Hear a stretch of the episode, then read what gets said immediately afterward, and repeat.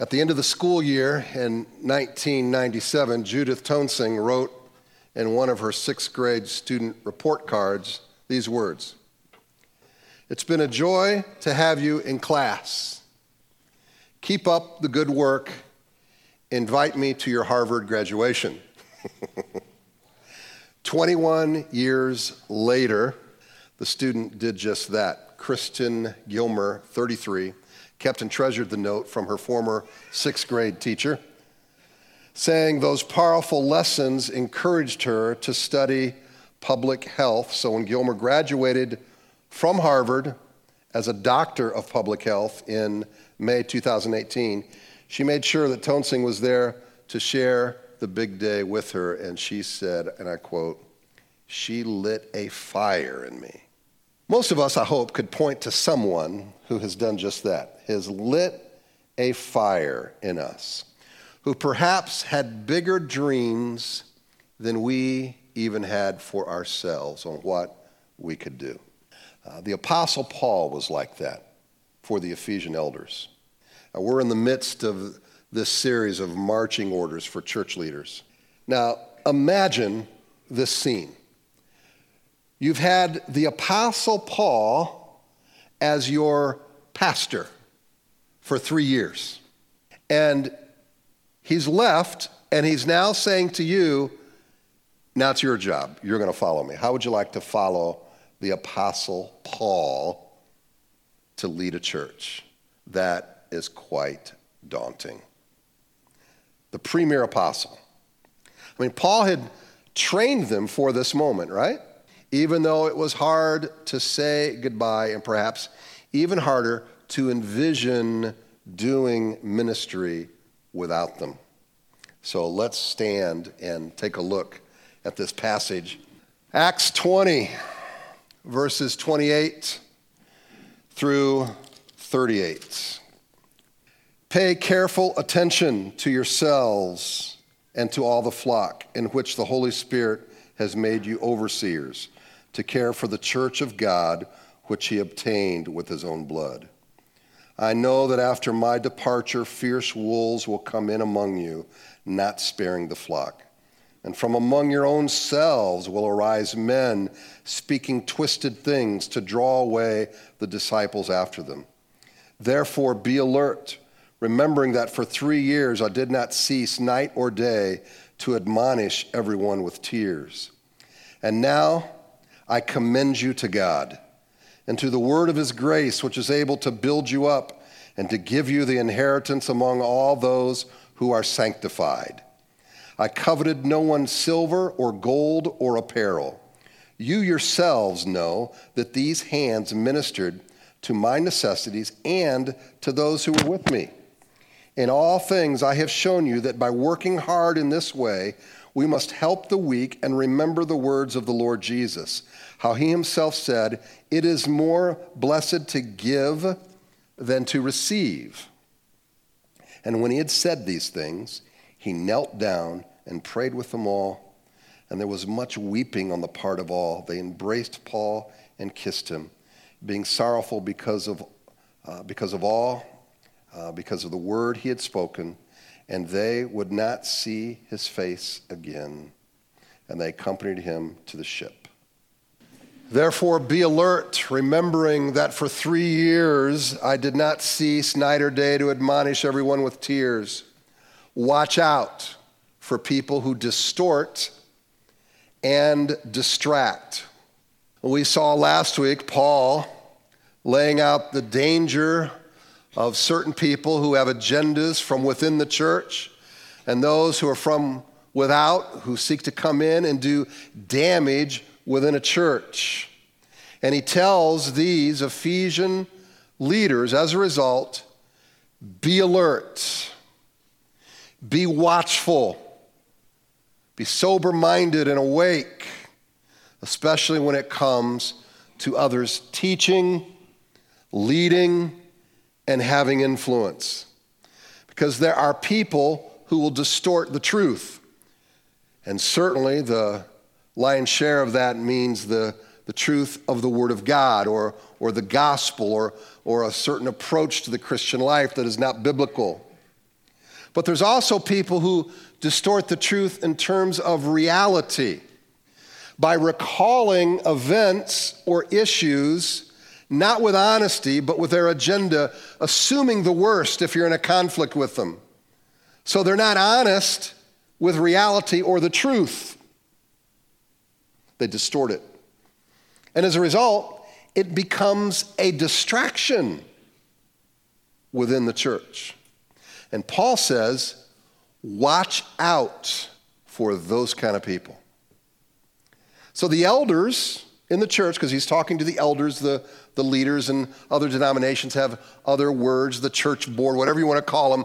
He said, hey, if they need some direction on how this is done, they've got right before them the model, and that's the Apostle Paul. Because for three years, he ministered alongside them. So if they want to know how to put this in practice, look at how he pastored for those three years. For three years I did not cease, night or day, to admonish everyone with tears. Now, I think there's probably two different ideas that Paul is trying to get across here. One is that he suffered great persecution and difficulties that caused him great pain. But not only was it hard just in and of itself, but it was hard because of where it was coming from.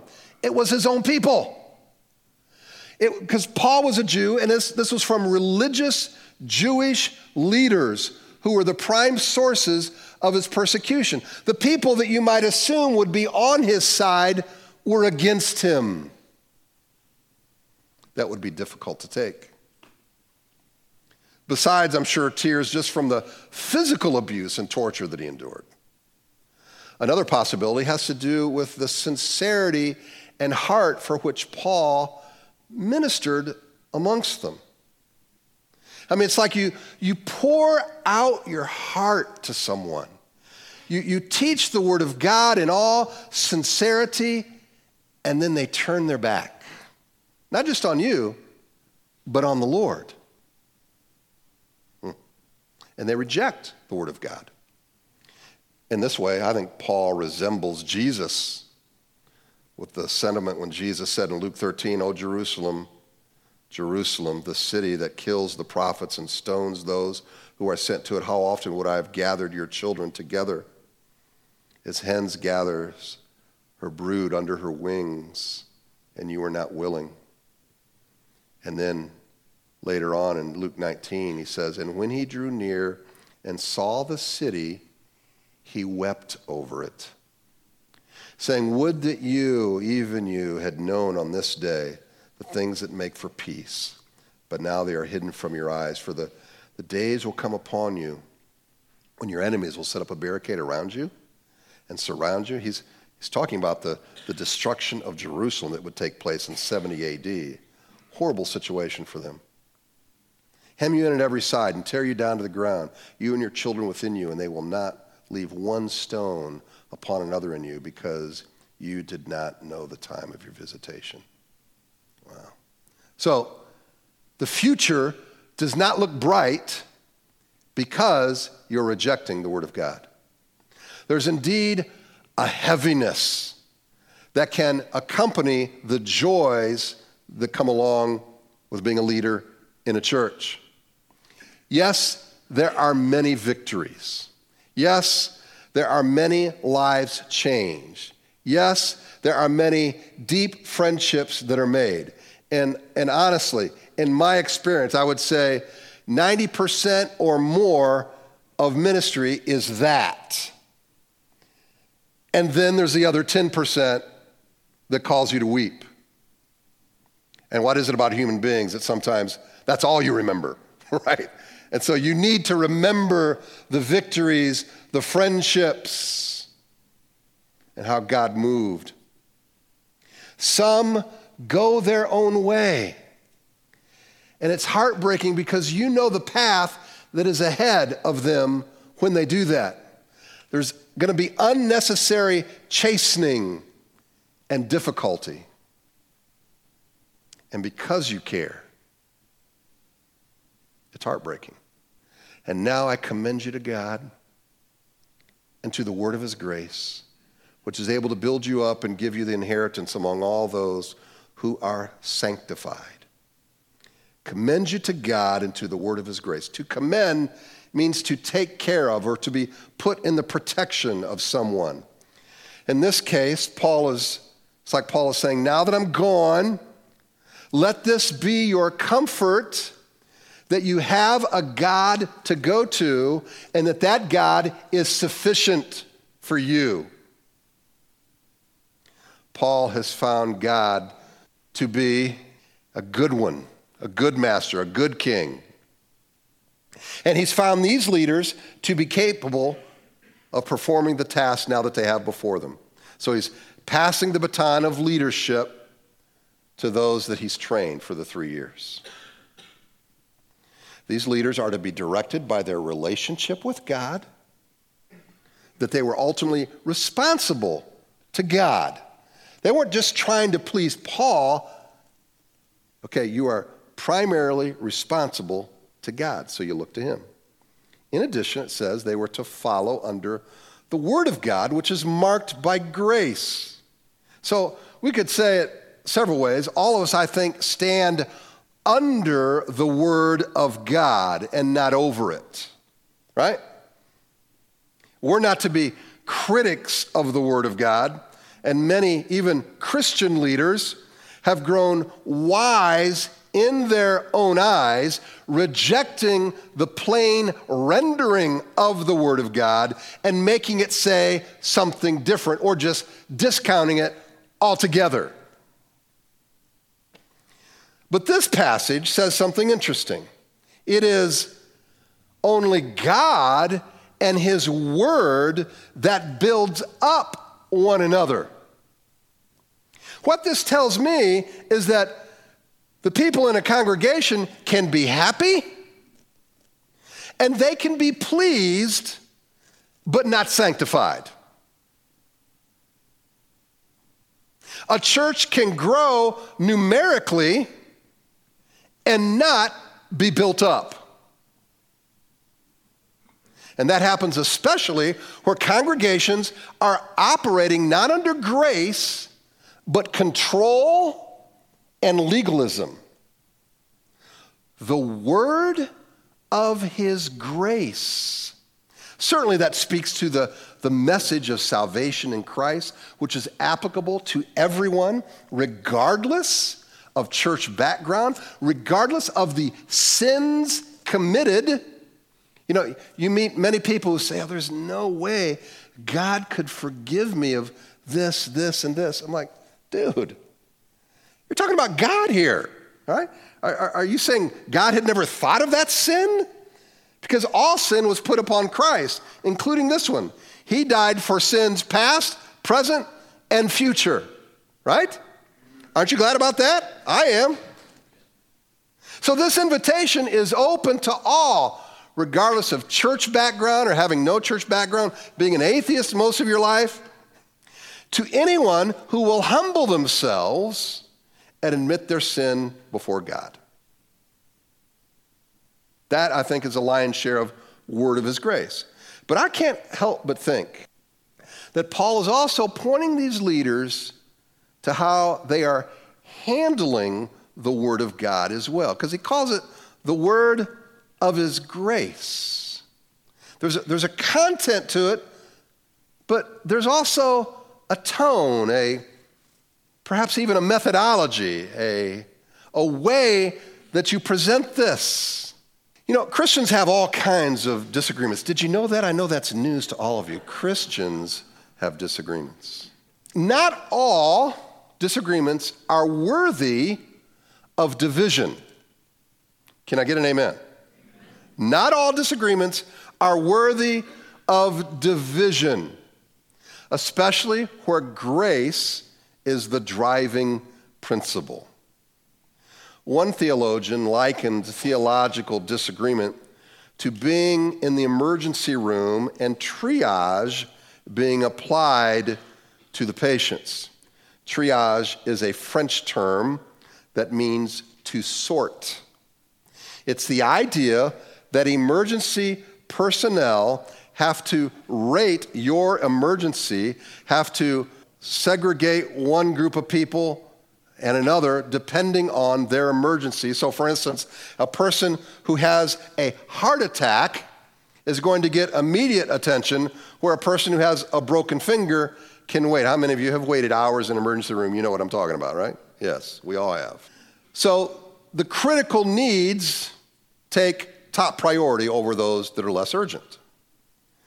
So, this writer was extrapolating different levels three different levels of matters or issues. For instance, you have first level matters. These are matters that are essential to our faith.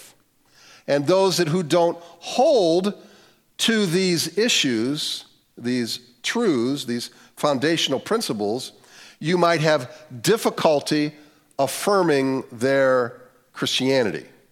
They, you'd have difficulty having them fall under the moniker of being a Christian. For instance, justification by faith, uh, the authority of Scripture, the full deity and humanity of Christ. These would be first level issues, okay? Second level issues, according to this person, are those where Christians may disagree. You're still considered Christians, but they might prevent you from fellowshipping within the same church with people. So you have all these different denominations, for instance. So issues like this might be the mode of baptism, or whether you baptize infants, or whether you ordain women, or issues like that. Now, call me naive, but uh, this guy had me until then, because I think even mature Christians ought to be able to fellowship with one another in the deepest level, even when you disagree about those issues. Now, I know it doesn't happen all the time. I got to tell you, some of my deepest, closest friends do not agree with me on these issues that I just enunciated. And it's not a big deal. I think that's the way it should be within the body of Christ. Not to say we won't have a position on those things, we would. But it's not like, you know, I can't fellowship with you or go to the same church. But anyway, that's a second level issue that, according to this one author, that kind of separates people. Then there are third level issues where Christians, you know, enjoy agreement on doctrinal essentials, but they disagree on interpretations about texts that are, are truly not Im- important for our faith. For instance, uh, who are the Nephilim? in Genesis 6. And if you don't even know that word, don't worry about it. It doesn't matter, all right? Um, or how do you interpret the husband of one wife as a criteria for elders in 1 Timothy 3? Now, these are issues that our faith is not dependent on those things on this lower level. So you're probably saying, well, what do these three levels have to do with commending to the word of grace? Well, when one considers the serious encroachment the legalistic arm of Judaism had upon early Christianity, you can appreciate why Paul was trying to accentuate grace. In particular, one way we can look at this is that a legalist, and there are many definitions for it, this is just one, or a religious fundamentalist, and I use that in the pejorative sense, okay? And I know that in early years, fundamentalists, you know, we took some took pride in believing in the fundamentals of the faith, but I'm not using it as that. I'm using it in the pejorative sense. A religious fundamentalist, a legalist, seeks to make all issues first level issues. Everything is on the first level. So the full weight of being called a Christian and having fellowship, you can only have with people who agree on all the issues. Now, granted, the Bible never speaks of first, second, third level issues. It doesn't use that kind of language. It only use those terms simply for illustration purposes and clarity of application. But the Bible does speak in the language of grace. For instance, in the book of Galatians, Christians differed on circumcision. You had Gentiles who did not grow up Jewish, you had Jews who believed that circumcision was necessary in order to be a Christian. And so you had Jew and Gentile that had these differences. There was also a fierce racial difference that we've seen in the, in the book of Acts that just jumps off the page. And then you had lifestyle differences in terms of how they conducted themselves and the practices that they participated in or didn't participate in. All you got to do is go to a couple different denominational churches and you know exactly what I'm talking about. You know, they have different codes of conduct depending on that particular Christian subculture, right? So you had all this going on. And Paul is saying when the legalists try to rob, particularly these Gentile Christians, of their freedom, they try to make them feel guilty for issues not essential to their faith. He said this, Galatians 2. He said, Some slipped in to spy out our freedom that we have in Christ Jesus so that they might bring us into slavery. Hmm. And then I love what Paul says next. To them, we did not yield in submission even for a moment so that the truth of the gospel might be preserved for you. And later, Paul makes this argument. It's like, so you were saved by grace, but now you're living by the law? You are muddying the situation here. He said, when you live with this legalism, you, you are, are you now throwing grace out the window? So Paul's saying, I refuse to allow the legalists to call the shots. I refuse to let them have influence within the church. Gang, boy, have I got stories. 30 years of being a pastor, and I can think of two seasons I didn't know that this boat would continue floating or not because of having to stand against legalists. And I mean, it was a Donnybrook. But I refuse, and we need to refuse, to allow religious fundamentalists to make us feel guilty, to steal our freedom for things that they have no right to do. Falling in line with legalism does not build you up. It actually stunts your growth. Because instead of going before God, seeking God, allowing the Holy Spirit to speak to you, poring over the scripture, which in itself is a wonderful exercise in growing, to have God lead you to a, a biblically sound conviction. You know what people who fall into legalism do? They rely upon somebody else to spell that out for them. That is not growth, that is blind compliance. So when, when Paul speaks of being built up and having an inheritance, I think what he's doing is saying, so built up are the ways in which it'll benefit, benefit you here on the earth. And then having an inheritance, it has eternal implications as well. So it helps you now and it helps you in the future. So you have the benefits of rewards in heaven with the inheritance. So there's great value in being built up and impacting eternity. But notice, it is not because you're not built up by saying, how many sardines you can pack in the can. How many people are at church? Look, we're being built up. No, it's not how many buildings can we build. That's not what he means by being built up. It's not that we reach some monetary goal. Now, nothing wrong with any of those things. That's just not what it means to be built up. The saints are built up and rewarded when they realize their responsibility before God to live under a biblical worldview in all aspects of life, and they do so in grace. That is being sanctified. When God is our master and the Word is our guide, we are set apart for His use. And we are what the Bible calls holy.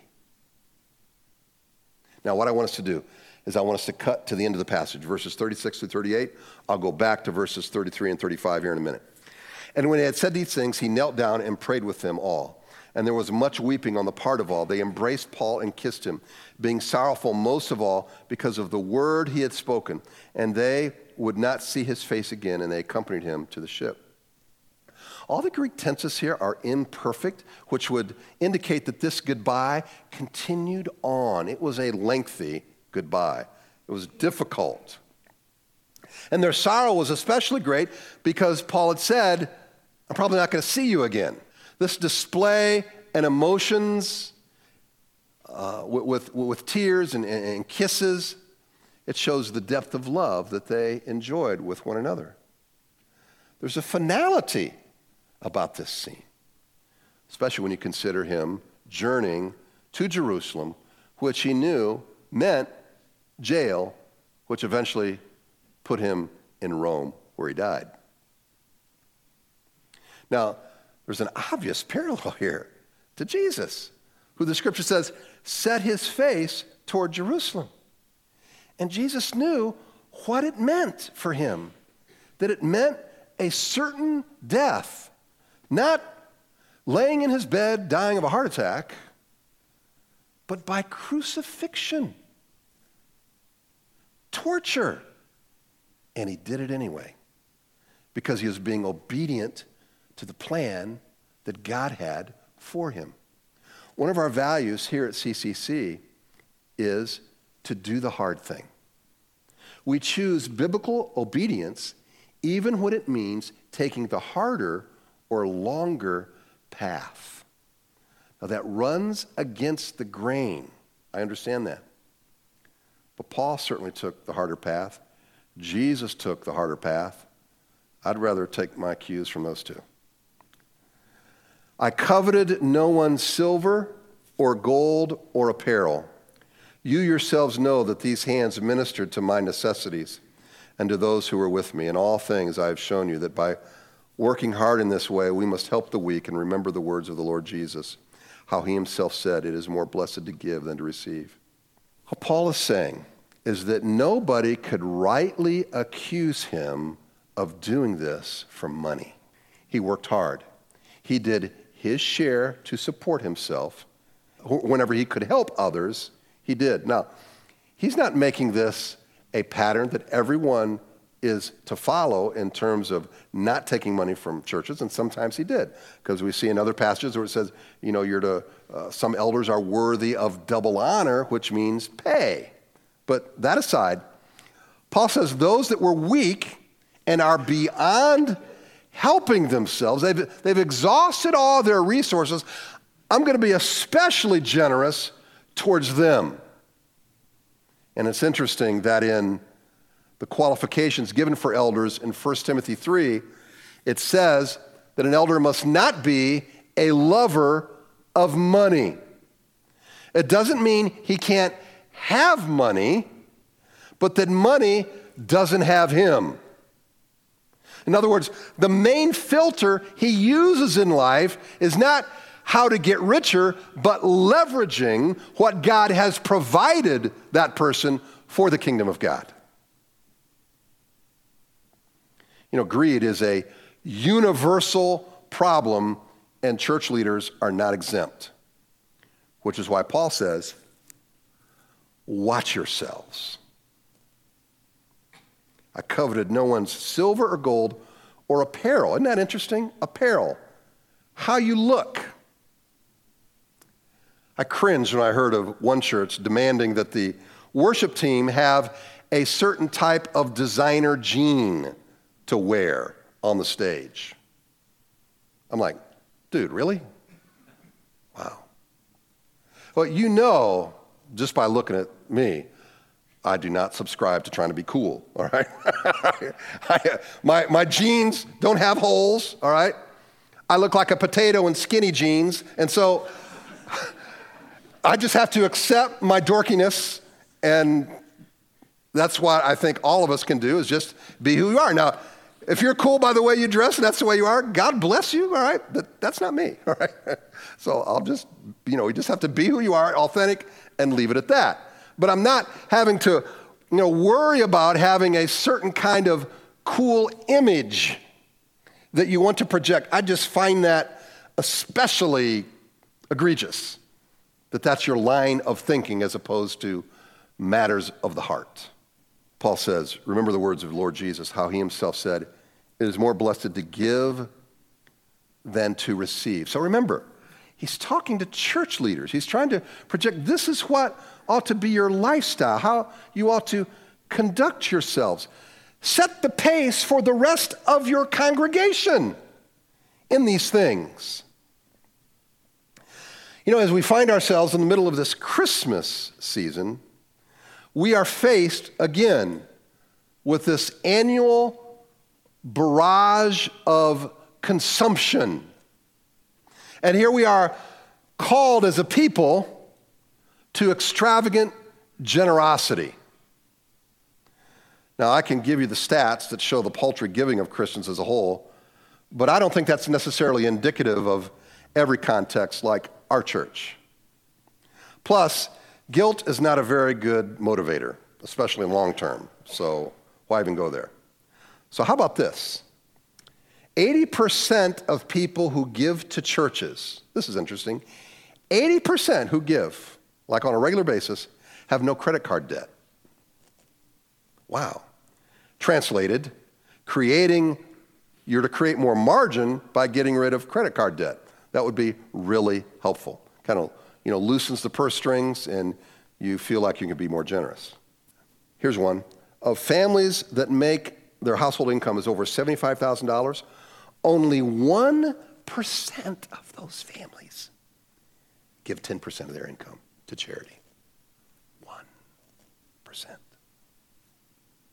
Yet, 31% of charitable giving happens in December. So here's how I'm going to interpret that information. I'm sure there are many ways to interpret it. Here's how I want to interpret it for our purposes. So, for us to, uh, today, we are in the midst of this Advent conspiracy. And I think it's a great opportunity for all of us to move the needle on those statistics.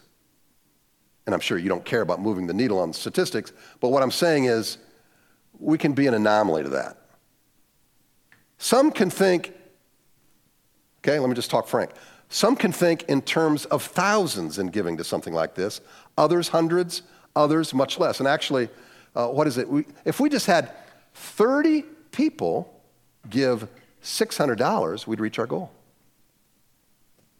That's very doable, right? No matter what is given, when it's done sacrificially, God is blessed by that. Amen? So it's, it's not about how much each person gives within their own, own level, whatever that is. And God honors it all. Remember the widow's mite? It's all she had. She gave. She gave it sacrificially, and God says, Great job. So God says, Great job to anybody who gives sacrificially. This Advent is a great way to give extravagantly and make an eternal difference. Now, for the last few weeks, you've heard me talk about buying an ultrasound machine for a group of Syrian refugees. Let me give you a little bit more specifics. This organization that is there in Lebanon is called the Cedars Group. All right? It was actually uh, started, uh, one of our missionaries helped to start the group. All right? Keith Rasher. It's a group of four teams comprised of four to 10 people. Each team specializes in a particular area. One uh, provides education, Another, business development. Another, uh, medical health needs. And a fourth team is utilized to provide leadership for the whole project. Now, all the teams have an overarching goal to convey the gospel when they meet these desperate needs that are in this community. Again, if you're unfamiliar with it, three to 400,000 Syrian refugees in this particular valley in Lebanon.